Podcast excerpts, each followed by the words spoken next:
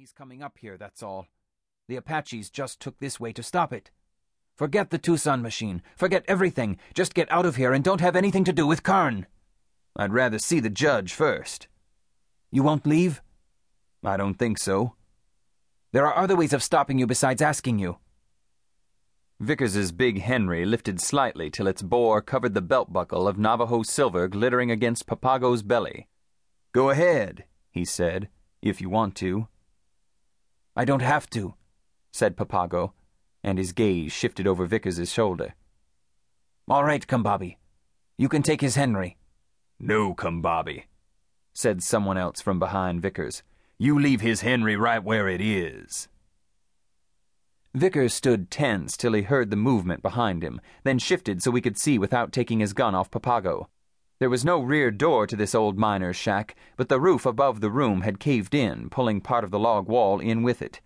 Kumbabi must have slipped through the opening while Papago and Vickers were talking. Kumbabi crouched there now, surprise in the tension of his body, if not in the dark enigma of his hook-nosed face. There was something frustrated about the way he gripped the big dragoon cap and ball in both dirty hands. The man above Kumbabi on what was left of the decaying log wall had pulled the tails of his pinstriped cutaway up about his lean shanks in order to get there, and a hairy old beaver hat sat like a stovepipe on his head. Kern, said Vickers, looks like we have a potful tonight. Getting right spry in my old age, grunted Judge Kern, lowering himself gingerly from the wall with the four barreled pepper box still very evident in one slender hand. He waved the ugly little gun at Kumbabi. Put away your smoke box and get on inside. Kumbabi moved like a snake without apparent effort or sound. He shoved the dragoon back in its tattered black holster and got to his feet and moved around Vickers sullenly till he stood near Papago. Sorry to be late, Vickers, said Kern. Guess it's just as well, though. I saw this here Indian sneaking in through that hole at the back and decided I'd better see what the arrangements were.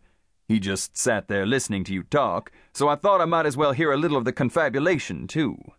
Oddly enough, Papago was right about this not being the Tucson machine. I'll admit it fits in with their aims rather fortuitously, but I've had an investigator in Tucson a long time now, and I'd take his word on it. He says no. I know, Vickers, I know. I've hounded you and hunted you and driven you like an animal this last month, and you don't owe me anything, but you know how close I was to Edgar James. He was like my own son. You couldn't blame a person for wanting the man caught who murdered his own son. You don't know what it took for me to contact you like this and come to you, but you're my last hope. You're the only man with enough friends among the Indians around here to do any good. I'm not asking you to do this from the goodness of your heart, Vickers. I'll promise you amnesty if you get my daughter back. Vickers turned his lean, mordant face down a moment. Mogollon kid? he said finally. I don't know who took her, said Kern, desperation leaking into his voice. I thought you'd know. I don't, said Vickers. I don't even know who the Mogollon kid is. Nobody does, I guess, any more than they know who bosses the Tucson machine. Kern grasped his arm. You will help me, Vickers.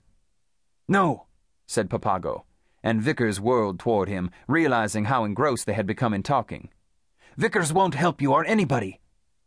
Saying that gave Papago the chance to take his jump, knocking aside Vickers's Henry before he could bring it into line, pulling his own Remington at the same time.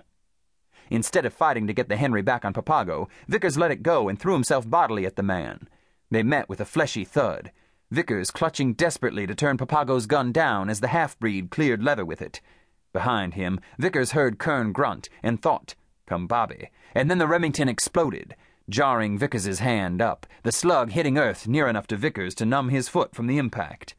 Fighting to stay erect, still holding Papago's gun hand with one fist, he caught the half-breed by the belt with his other, swinging the man around.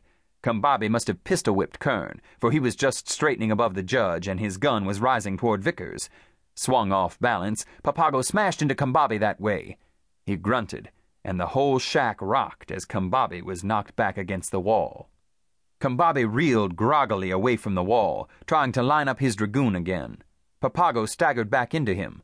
They both crashed into the wall and fell to the floor in a tangle of legs and arms.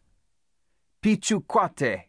shouted Kumbabi, and his hoarse voice was drowned by the rocking shudder of the building, and then a louder noise.